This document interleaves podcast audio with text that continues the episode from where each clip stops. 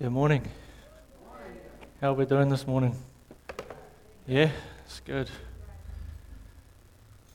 Yeah, it's been a crazy year already, and it's only been 15 days. Yeah, the world's gone nuts. But that's okay, because we're not part of it. We're not meant to be taking part of it anyway. All right. Cool. Well, I did change my title at the last minute because uh, been battling with this message a little bit, tossing back and forth. It's almost like a wrestling match with God because awaken to righteousness, what I mean by that is uh, when we first become a believer, the first thing that happens to us is God's righteousness. And hopefully by the end of this message, you'll understand what I mean. But righteousness is a Christian's foundation. You know, when they build a huge skyscraper, they have to have pretty, pretty strong foundations for that building to sit on. That's righteousness.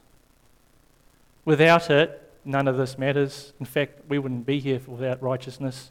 You can come into this service and lift your hands up and praise a holy God and come into his holy presence without his righteousness. I don't care what you did this morning, what you did last week, it doesn't change the fact that God put righteousness on you. Right? It's got nothing to do with what you've done. It's all got to do with faith. You know, so I think when people think of righteousness, they usually confuse it with holiness. Some may think you already know the answer and believe righteousness is the way you act. It's not. We're led to believe that with the examples through the world. You know, when so called holy men dress themselves up and everyone thinks that they're more righteous than them because they've read the Bible more, they've prayed more, they've done good deeds. Rubbish. They have no more standing with God than you and me. Hmm? It's a big lie that's been told generation to generation. Even, even in our current system of church. I'm not pointing churches out, but it seems to be an issue you know, it always seems to me that Christians go to sleep on this matter. It's like we get so far of righteousness and poof, we go to sleep. Hence why awaken to righteousness. Paul actually talks about it. You know, when Paul Paul was an apostle and he had a right to speak to churches, hence why he wrote letters to churches that fell off the wagon. Okay. Yeah, he in a way pointed their sin out. I mean that's not our job. We don't do that. But he says, you know, the sexual morality is unacceptable. You know, sin's not acceptable. Have you forgotten your righteousness? Is what he's saying. He always pointed them back to the cross. He always said, You have forgotten your, what has God has done for you on the cross. The enormity of what was done on that cross is massive. It's huge. I can't express that enough. You see, holiness is your conduct in the Bible, and Paul is very clear on our conduct, eh? Very clear. We are expected to behave a certain way because it's for the benefit of a non believer. Think about it. If, you, if you're a drunkard, but you call yourself a Christian, right? You're still a Christian, but you've been a drunkard. How is a person that you're trying to witness to going to believe you? Conduct. Doesn't change his stance with God, though. Because think about it. Are you saying what Adam had done is greater than what Jesus had done? Are you saying that your sins are only forgiven up to the cross, and then the very next second you sin, you're done? You've got to go, continually go back. No, it's a permanent thing. It's why we can come to church on a Sunday and have corporate worship. It is why we can enter in the presence of God. He fixed the problem, not us. Think about it logically, right? What Adam did, did we have anything to do with that? But we inherited the sin, didn't we? Okay? Sin still exists, but the power's gone. What was the power? The power stopped us from meeting the presence of God. It stopped us from going to heaven.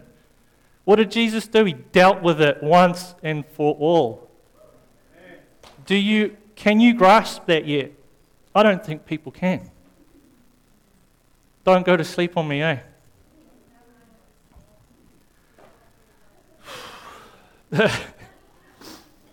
Sorry, it's just I've really been focusing on this, eh?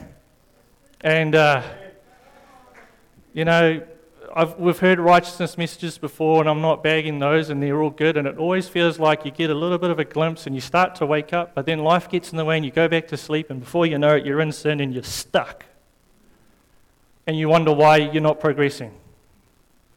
What are you believing in? Right believing leads to right living. Stop putting stress on yourself. If you got if sin's an issue for you, you can still go to God. You're still right with God because that's what righteousness is. You can still turn to God and say, God, I'm sorry.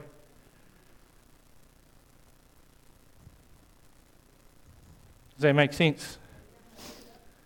You don't repent to get right with God, you repent because you're sorry, because you're already right. Do you understand? Hopefully, you can get it.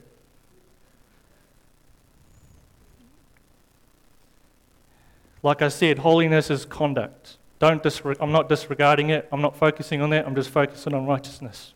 I just wanted to make that clear. I'm not preaching a license to sin. That's not what I'm saying. And if that's what you're thinking, you, you've missed it completely. All I'm saying is sin doesn't change my position with Christ. Otherwise, Adam, what Adam did is far greater. Does that not make logical sense? Put another way, righteousness is not about a goody two shoe ways of thinking or acting. It's not something that can be earned or attained, it's given through grace. It's a gift.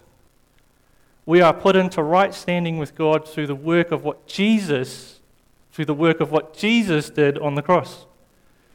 You know, I was thinking about it the other day, or recently actually. You know, I don't know if some of you might not know the story of the Pharisees that caught a woman in adultery and they were after Jesus. They were trying to get him caught out, trying to really trap him. And back then, they believed, you know, you stone this person. So they brought this woman to Jesus and said, Look, we just caught her in adultery. Look. What did Jesus do? He says, Well, okay, you can throw a stone at her, but only if you haven't got sin in your life. One by one, they all walked away. Do you know what Jesus did? Did he condemn her? Did he say, You're a bad person for doing that? No, he says, Your sins are forgiven I do not condemn you. You're not condemned. He did, however, say, Go and sin no more, for another thing come on you worse. Because there is consequences. There's no way about that. Uh, it's like if you feed your body bad things, there's a consequence for that, isn't it? It's the same with living wrong. There's a consequence to it. Okay? And it's okay for the pastor to not accept your conduct too. And don't take it as a religious pointing the finger. Because if you read what Paul does and how Paul addresses it, he's pretty hard out about it. But he always brings you back to the cross. It's not about condemnation, it's about, hey, you've forgotten. Have you forgotten what Jesus has done for you?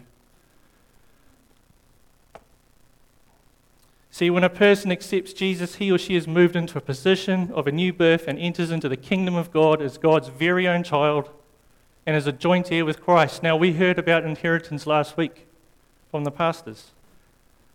And righteousness is an inheritance. It's one of the, it is the thing that happens on the cross. It is the thing. It is the reason, like I said, why I can be up here and talk on behalf of God. I'm not holy. I'm not perfect, but God's righteousness is, and it's on me.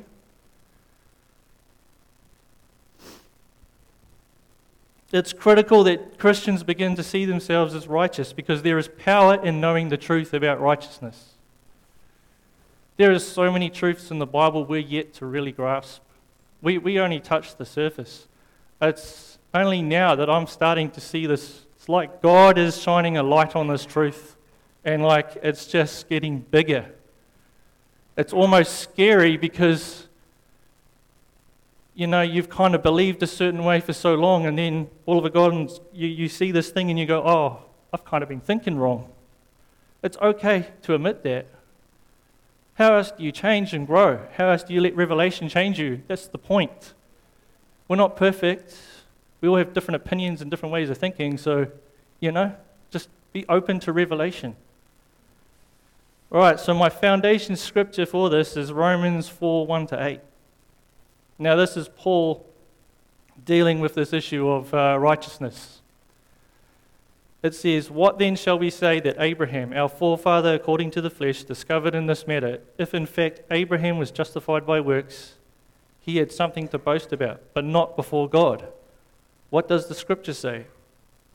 Abraham believed God and it was credited to him as righteousness.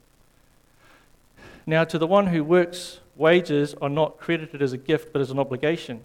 However, to the one who does not work but trusts God, who justifies the ungodly, their faith is credited as righteousness. David says the same thing when he speaks of the blessedness of the one whom God credits righteousness apart from works. And it says, Blessed are those whose transgressions are forgiven, whose sins are covered. Blessed is the one whose sin the Lord will never count against them. This is, this is David in the Old Testament. You, the thing about the Old Testament, it is the shadow of the New. To get an understanding of what the New Testament is, you need to understand the Old Testament. Because the whole Old Testament is a huge build up right up to the cross. The New Testament doesn't start until Jesus died on that cross. You look, you look at the change that happened. All the disciples turned into apostles after that. Look at their ministries, they took off. The Holy Spirit came. It was a game changer. Complete game changer. See, the scripture has a lot in it, and Paul is teaching on justification by faith and not by works. And the question that Paul raises in verse 1 is the primary issue of every generation How can a sinful man be made right with a holy God? This is the very question that Paul addresses and answers. How can we find acceptance with God? Paul starts off by addressing can we attain righteousness through works? No. You can't. As Paul explains, if a man could attain righteousness through works, then he would say it was his own doing and he could boast to everyone that I am right with God because of look what I've done. Hmm? I'm more holier than you. I read my Bible longer. Rubbish. Unfortunately, religious spirits and religious thinking has not totally been abolished, eh?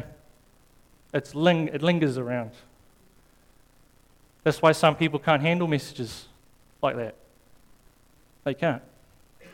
Because they've worked too hard to be righteous. All of that hard work's going down the drain. Good. Needs to. Stop it. There's no freedom in it, and you know it in yourself, there's no freedom because you're striving. Every day you're striving. You're waking up and you're striving, and you're striving, and you wonder why people give up because you're striving all the time. We're not called to strive. Come on. Why would, we, why would you believe in something just to strive even more? That's the world system. We don't give glory to God if that's the way we live our life. We need to understand the enormity of what happened on that cross. It's huge. See, there is nothing he can, you know. Paul slams the door shut on this line of thinking. He answers, but not before God. Even Abraham's deeds appeared as filthy rags to God. There is nothing he can do that would merit his favor before God. When he stands before God, there will be no boasting of what he did. Isaiah 42, verse 8 says, I am the Lord, that is my name, and my glory I will not give to another, nor my praise to carved images. God is a jealous God. He will not share his glory with another. Why? We just sung a song to give all glory to God. You know, yeah, she gets it. You just listen to, you, you know, listen to the songs we were singing. We're actually confessing what's been done on the cross, but we forget. Or we feel like I've done something, so it's affected that. No, it doesn't work like that. Wrong thinking. See, the idea that man, even the best of men like Abraham, can't, can be justified by his works cannot be true. If it were true, God would have to share his glory with man but God will not share his glory because he's jealous for his own glory. All glory to God. You, you only have to look at all the rulers and leaders that we've had throughout history in the world. What, what is one thing in common? They all wanted glory. You know, have you seen some of those pictures or posters of a leader or a dictator? They're always like this. Because they want the glory, they want people to worship them. It's true, though. Maybe I should have that as my profile pic, but yeah. It's true. They just they want the glory. I mean, I've, over the holidays, I've been looking at looking at some historical leaders just because I like to see what was something unique about them because they did achieve some quite miraculous things just by perseverance and and leadership qualities, but they all wanted the glory. That's wrong. Glory goes to God. The greatest leader out of them all is David. He was not perfect. We know he sinned. But man, did he ever lose a battle? Never. Always outnumbered, always conquered, because he knew who God was. He knew who he was to God. Glory was always given to God, and he was a king.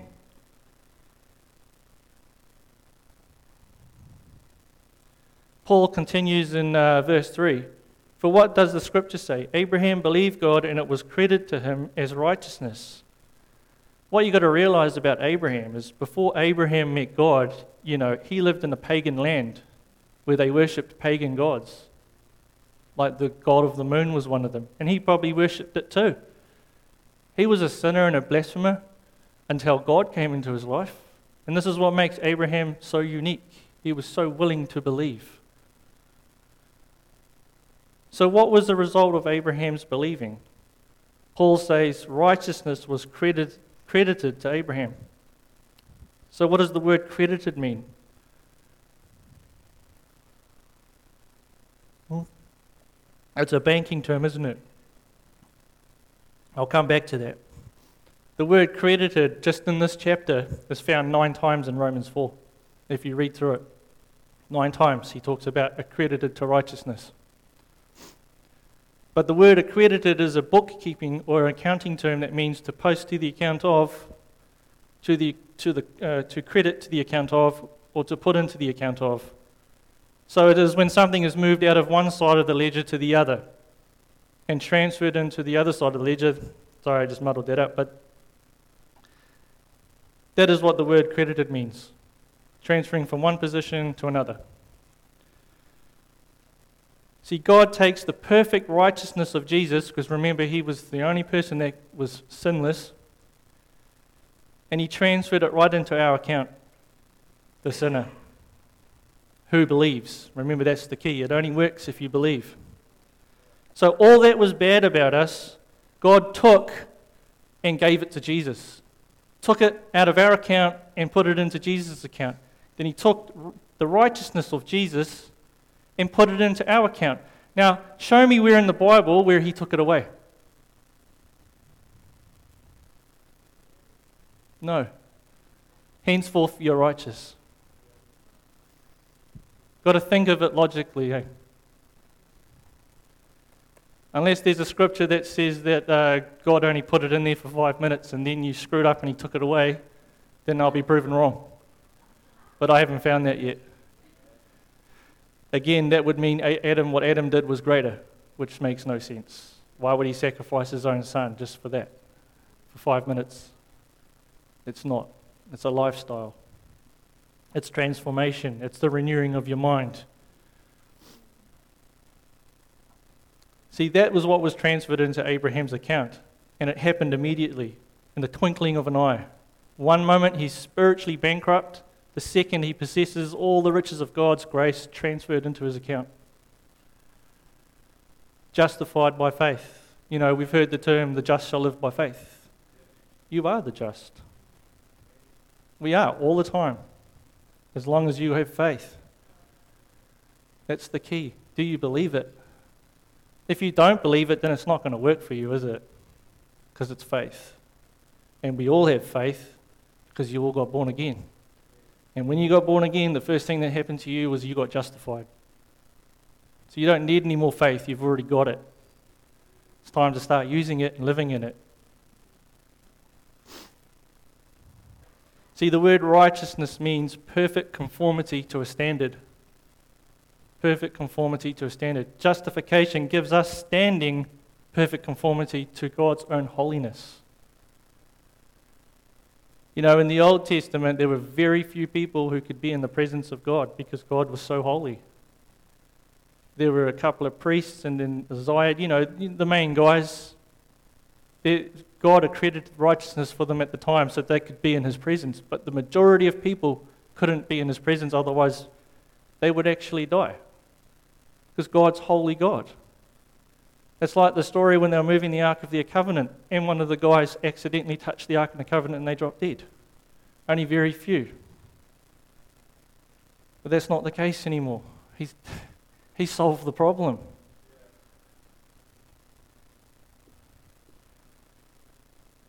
To Abraham had done nothing to deserve it other than belief.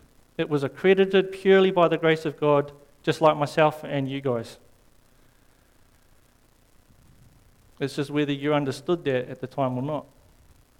You know, until a believer is righteous and knows that he's righteous, he or she is righteous, Satan will reign over you. He'll reign over you. He will take advantage of it because that's all he's got. That's all he's got, is just to deceive you. That's it. That's all he's got. It's like, can you imagine you, you, you get a new job you turn up to your new job, and by lunchtime, you go out for lunch, and then before you know it, you're going back to your old job and asking your old boss what I must do today. That's pretty much, you can sum up a Christian. We get told all this good stuff, we get told all these revelations, we walk out their door, and we're going back to our old boss. Is that true or not? I know because I do it. Come on, let's be honest. Bit of honesty, eh? Learn to get rid of it. It's just relax me. Don't need to be tense about it. God doesn't want us to be stressed out. It's good news. It's good news. So, you know, if you, if you struggle with not feeling good enough, or maybe you're working really hard to live a righteous life through works, or you do find yourself comparing yourself to others in the hope of finding some place where you finally might feel like you're righteous? Or are you struggling with sin in your life? If so, confess, I am the righteousness of God. Overcome the problem with confession. Overcome the problem with truth. God's righteousness is a free gift. Accept it, embrace it like Paul did. You know, if you get a bad thought in your mind, or you feel like, you know, some darkness is trying to direct you somewhere, just, I am the righteousness of God. No, I am the righteousness of God. End of story. But the devil, he's clever. He'll try and point things out you. So the good news is you can't earn righteousness because you're already righteous. You might be saying to yourself, I don't feel righteous, but that doesn't make it any less true because it's by faith. It's not by feelings, not by emotions, it's by faith. In fact, when you are feeling down, depressed, and feel like you've lost, that's when it counts the most. That's when you pick yourself up and go, No, no, I am the righteousness of God. All you have to do is go, and God's right there. Turn around. Repentance means to turn around. Does it not? It's up to you whether you guys accept this truth or not, eh? That's good honestly, I really feel like, I really do feel like God is starting to shine a huge light on this topic. Only touching, scratching the surface, but it's the first time that I feel like I've had enough to know to actually start speaking like this, if that makes sense. I'll be honest, I was apprehensive. Because it, to me, I find it a big deal. It's huge. Some of you might already know this, and that's cool. Good on you. Some of us don't. Or, or some of us, a lot of us, have gone to sleep, awakened to righteousness. Romans 3 21 22. But now, apart from the law, the righteousness of God has been made known, to which the law of the prophets testify. The righteousness is given through faith In Christ Jesus, to all who believe, there is no difference between Jew and Gentile. The moment you were born again, you became righteous, not perfect, maybe not sanctified, that's an ongoing thing, but right with God.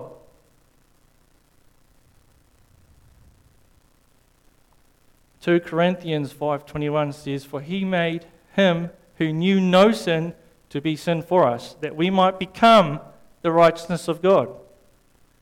God's gift to the world is Jesus who knew no sin. He was made to be sin for us. He was made to be sin for us so that we might become the righteousness of God. Are we starting to see the picture here? How can that be undone by our own doing when we had nothing to do with it? Exactly. We who knew no sin, well, sorry, we who knew sin were made righteous when we were born again and became new creations, new creatures. We are something new. And yet, you know, it's hard to believe this way because we've lived in a world and a system a certain way and believed a certain way for so long. So you do've got to work on it. You do got to keep reminding yourself of these new things. That's why the Bible says renew your mind. If you read this one week and the next week, that's not going to work. I find if I go away from this, I start to go down real fast. Every time I come back to this, I come right back up. God doesn't condemn you. We're not condemned, we're blessed. We're not the condemned. The condemned goes to hell. We don't, well, none of us are going that way. If you're born again, you believe in Jesus, you're heaven bound. Now you're blessed. There's no condemnation for you. So if you're living in condemnation, you're living in a lie. A bit dry.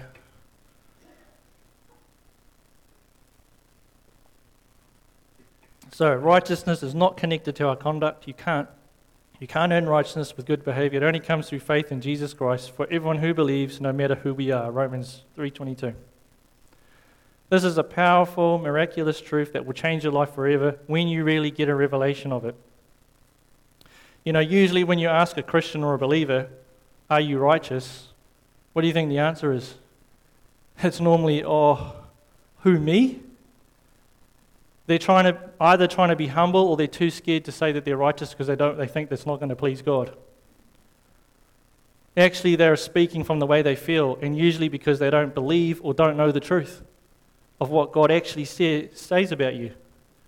So if someone asks you if you're righteous, you confidently say, Yep, I am. And then if that person goes, Well, how can you be righteous? You did this. I don't care. God says I'm righteous. It had nothing to do with me, other than my faith. That's how you deal to that.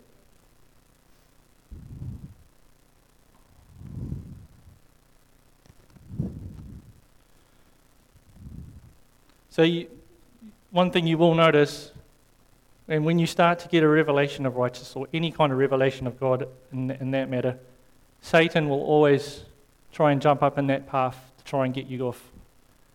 And all he's doing is he's going to start pointing out things to you. He'll say things like, Oh, don't you remember those ugly things you said and did? Look at what you've done. Don't expect God to forget all of that. Who do you think you are? You're too unworthy to approach God. These are the sort of things he's telling you. They're all lies. And that's the only power he has is lies. Truth, the truth shall set you free, is it not? This is called sin consciousness, being focused on condemnation and negative outcomes rather than what Jesus has done for you. Sin consciousness is not God's will for you, eh? Romans 3 23 to 26. Now, we've all, uh, we've all heard this, for all have sinned and fall short of the glory of God. With many preachers, including myself, we've used that. But the scripture has been, and the scripture has been used a number of times, but if you read further into the passage, you'll see what Paul was actually trying to convey. And it carries on and said, Being justified freely by his grace through the redemption that is in Christ Jesus, whom God set forth as a propitiation by his blood, through faith to demonstrate his righteousness, because in his forbearance God had passed over the sins that were previously committed, to demonstrate at the present time his righteousness, that he might be just and the justifier of the one who has faith in Jesus. The justifier of the one who has faith in Jesus. We're justified. End of story. God's will is that his people be righteous consciousness and not sin consciousness. And that's the point I was trying to make. You see, beating yourself up about every mistake you've made doesn't make you holy or righteous. And, and some, some religions do that. I've seen them beat themselves on the back and 10 Hail Marys and all that rubbish. That just keeps you in bondage and it's a lie. Bad example for the world, too. All that does will make you depressed and no use to anyone, and I can testify to that. I've shared before when I first became a Christian, you know. There, there is a two year period, I believe Pastor Don would say, of being a baby Christian. After that, it's like God will go, Well, you know, I'm going to have to start taking the training wheels off, and you're either going to fall or you're not, but I'll be here to pick you up. So for many years, I did nothing with it. I, I wish I knew how righteous I was. Would have solved a lot of problems. Hmm? See, someone who, who goes out willingly sinning and then does it all without any regret or sorrow and then turns around and calls himself a Christian ain't a Christian and he ain't saved. I'm sorry, that's just. We all know that when we gave our heart to Jesus, that was a special moment, wasn't it? We knew something changed within us, and that's the point. Something changed with us. Someone like that, nothing changed. They haven't got it yet.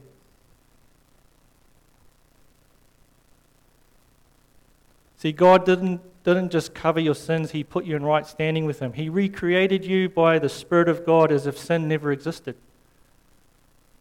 Can you un- are you starting to see the enormity of what He's done?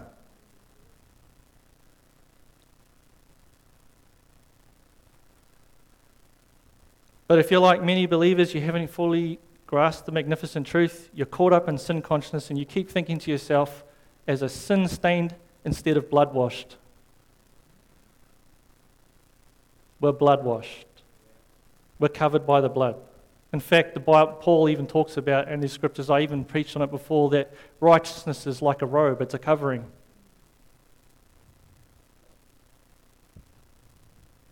can just picture yourself. We're all wearing robes of righteousness. That's, that's, that's the only reason we can come to God. Uh, we can only come to God because of what Jesus did. Jesus took all our crap in our lives, everything, every single person on this planet, he took it upon himself so that we can be free. Yeah. Are you not excited about that? Honestly, I feel like this could be a start of something if you get it. It's not hard. Stop putting too much pressure on yourself. Okay? You got to, you know, God wants us to reign in life, and you can't reign in life if you don't understand righteousness. Yeah. Romans 6 13 to 14. And do not present your members as instruments of unrighteousness to sin, but present yourselves to God as being alive from the dead, and your members as instruments of righteousness to God. For sin shall not have dominion over you, for you are not under the law, but under grace. We're not under the law anymore because Jesus fulfilled the contract, He fulfilled the law. We're, we're under God's unmerited favor. We're under favor we didn't deserve. That's the, the, we're in the age of grace at the moment. See, a person can be officially set free yet still imprisoned. If a person lives in a prison for many years and then is set free, they often still think and act like a prisoner. The habits of freedom aren't yet ingrained in their lifestyle, but here Paul shows us how to build habits of freedom by saying, Do not be a slave to your sin anymore. Be a slave to righteousness, talking about who is your master? Who are you answering to? Hmm? What are you going to do, or what am I going to do when we walk out this door this morning? Are we going to let all of this go to waste? I hope we don't. It's time to believe the Word of God because we need to get over the sin issue because it's been dealt with. Do you know that sin is no longer a problem because Jesus solved it? You're not a slave to it anymore. He's taken the power away. He took back the keys of heaven, defeated Satan in hell, so that we have freedom. He set the captives free. We were the captives. And now it's our job to set the captives free because there are lots of people out there who do not know God who are living like captives, especially more than ever. Look how draconian governments are getting around the world, and it's getting worse. There's no point fighting that system. Let God deal with it. Our job is to awake people up. Yeah, there's a great awakening right now. Oh, there's a huge great awakening when it comes to corruption in government and child trafficking and all that. That dam, I'm telling you now, is just about to burst. And God's behind that. But our concern is the spiritual side, which is righteousness. Our concern is the things of God. We have no control over that. We can pray and believe and help people, but that's not our focus. It's too easily to get focused on that stuff. Oh, look, what's happening? It's turning bad and everything. No, no, you've forgotten the true power. How can we change anything if you can't believe this side of it? It starts with the spiritual side, eh?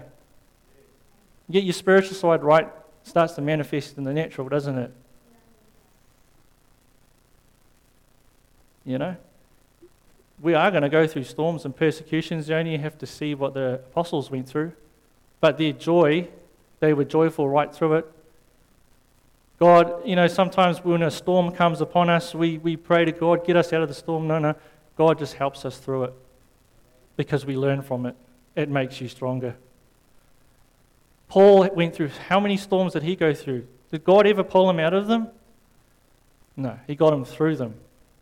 The shipwreck, the snake bite, the beatings, people chasing him out of town.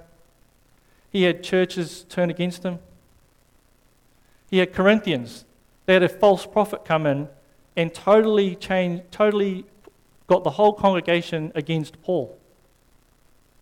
And when Paul found out, do you think he started abusing them and saying, You're a bunch of useless, you know what, I've done all this for you? No, no, no. He was deeply concerned. He sent Titus ahead of him, and Titus managed to correct it, and Paul was very thankful. And you read the epistle, he said, You know, have you guys forgotten your righteousness? Do not forget your righteousness. Do not forget the grace of God. Do not forget what God has done for you. Have you forgotten that way? He was reminding them, wasn't condemning. The good news is, is they turned back from, from all that rubbish.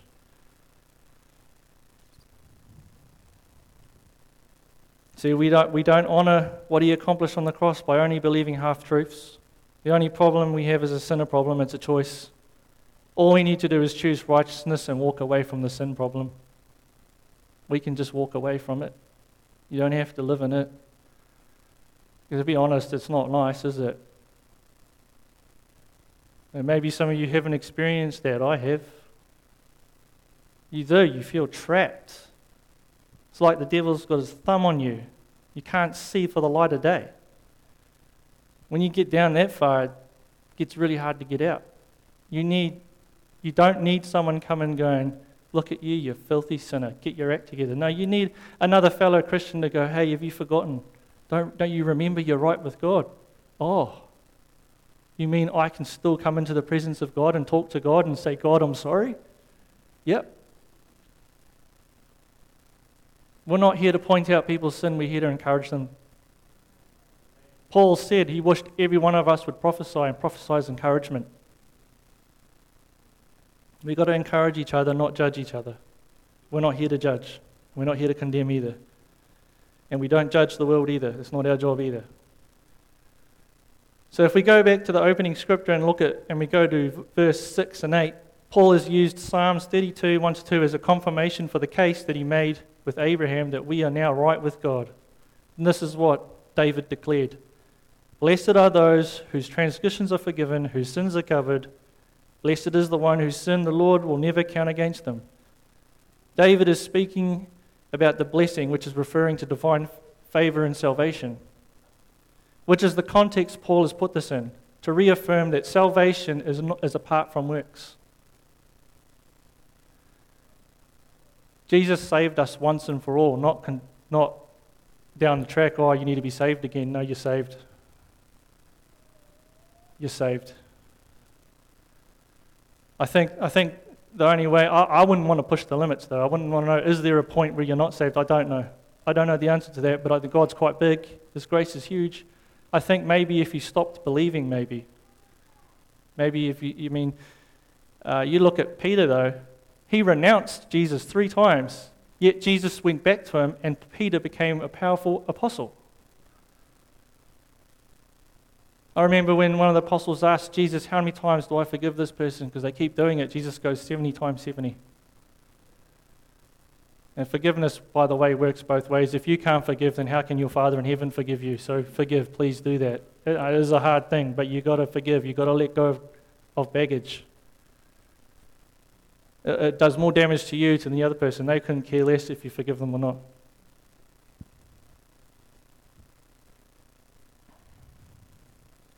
So, blessed are those whose transgressions have been given. Blessed is the opposite of being cursed. A person is either cursed, uh, is, a person is either cursed or blessed. There's no middle ground.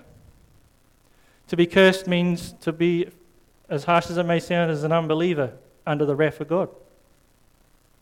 They've chosen not to be with God. There are consequences for that. There's no running away from that fact. To be blessed means you're under the favor of God and you have acceptance with God. So if you're saved, you're blessed. We are all blessed. We are the blessed. So if you go back and read what David is saying about blessed people, blessed are those whose transitions are forgiven, whose sins are covered. Blessed is the one whose sin the Lord will never count against them. Blessed.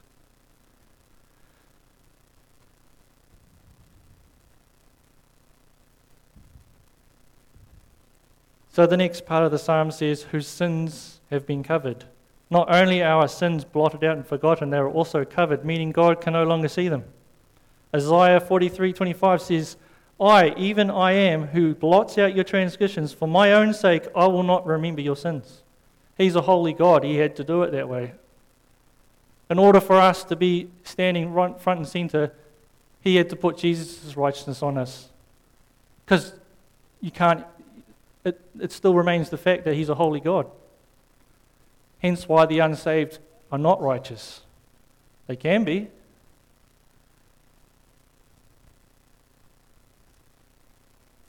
You know, God sticks to his word, eh? See, our sins, they're under the blood of Christ. Again, it says sins and is in plural. It is not merely an isolated sin that is covered, but all of them, the whole package, has been concealed from God's sight. The idea is to let go of your baggage. The idea is to let go of your sin.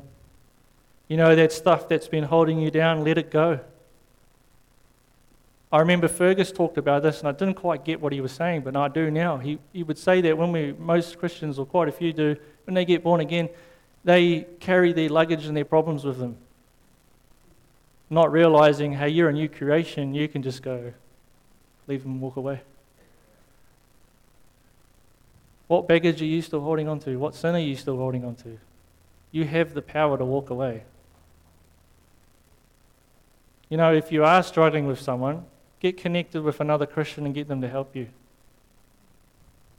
It's not about judgment.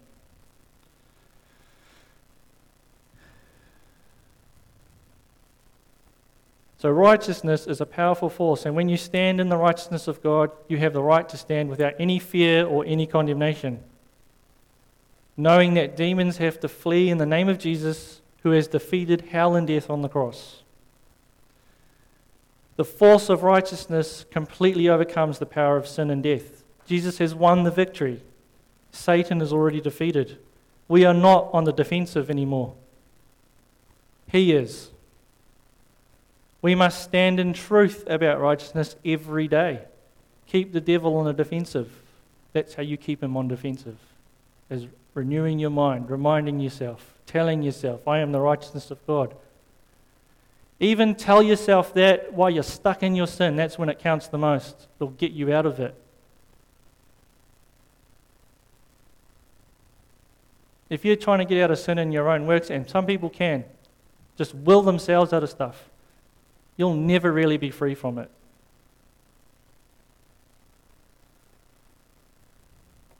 You've got, to, you've got to learn that we've got a new life ahead of us and we need to live it. And sin doesn't, is not part of that, eh? But it's also not a problem anymore. You can still go to God.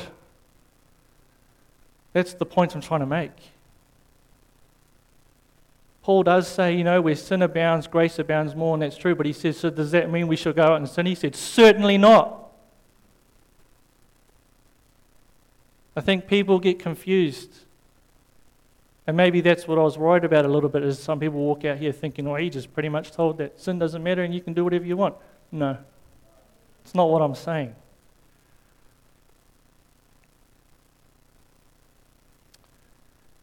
One Corinthians fifteen thirty four. Awake to righteousness and do not sin, for some do not have the knowledge of God. I speak this to your shame. Awake to righteousness. Become aware that you have been made the righteousness of God in Christ Jesus. And you have been placed in right standing with Him through the sacrifice of Jesus. When you have that revelation and truth about righteousness, it'll stop the sin in your life. As long as Satan can convince you that you do not have any right of the things of God, he can keep you under his thumb and sin will control your life. But when you awake to righteousness, you will realize that Satan is defeated. He has no power over you. And the struggle is over. The struggle is over. In conclusion, when you get a revelation of truth about righteousness, you will finally be able to answer the question what is righteousness? You'll discover you can't earn righteousness, that sin consciousness is not God's will for you, and that righteousness is a powerful force. Once you awake to righteousness, you'll never want to question it again. You'll never want to question your right standing with God again, is the point. You were made to focus on, live in, and operate by the power of righteousness. It is God's will for you, and that is the truth about righteousness.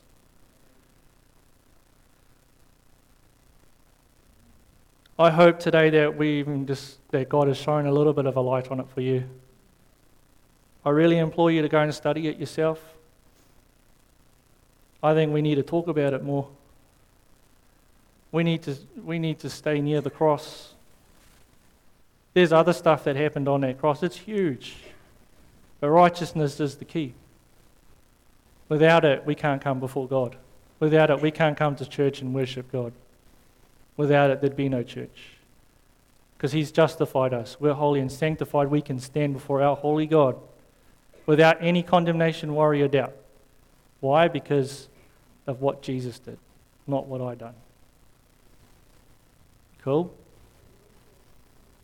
Well, I think I'll leave it there.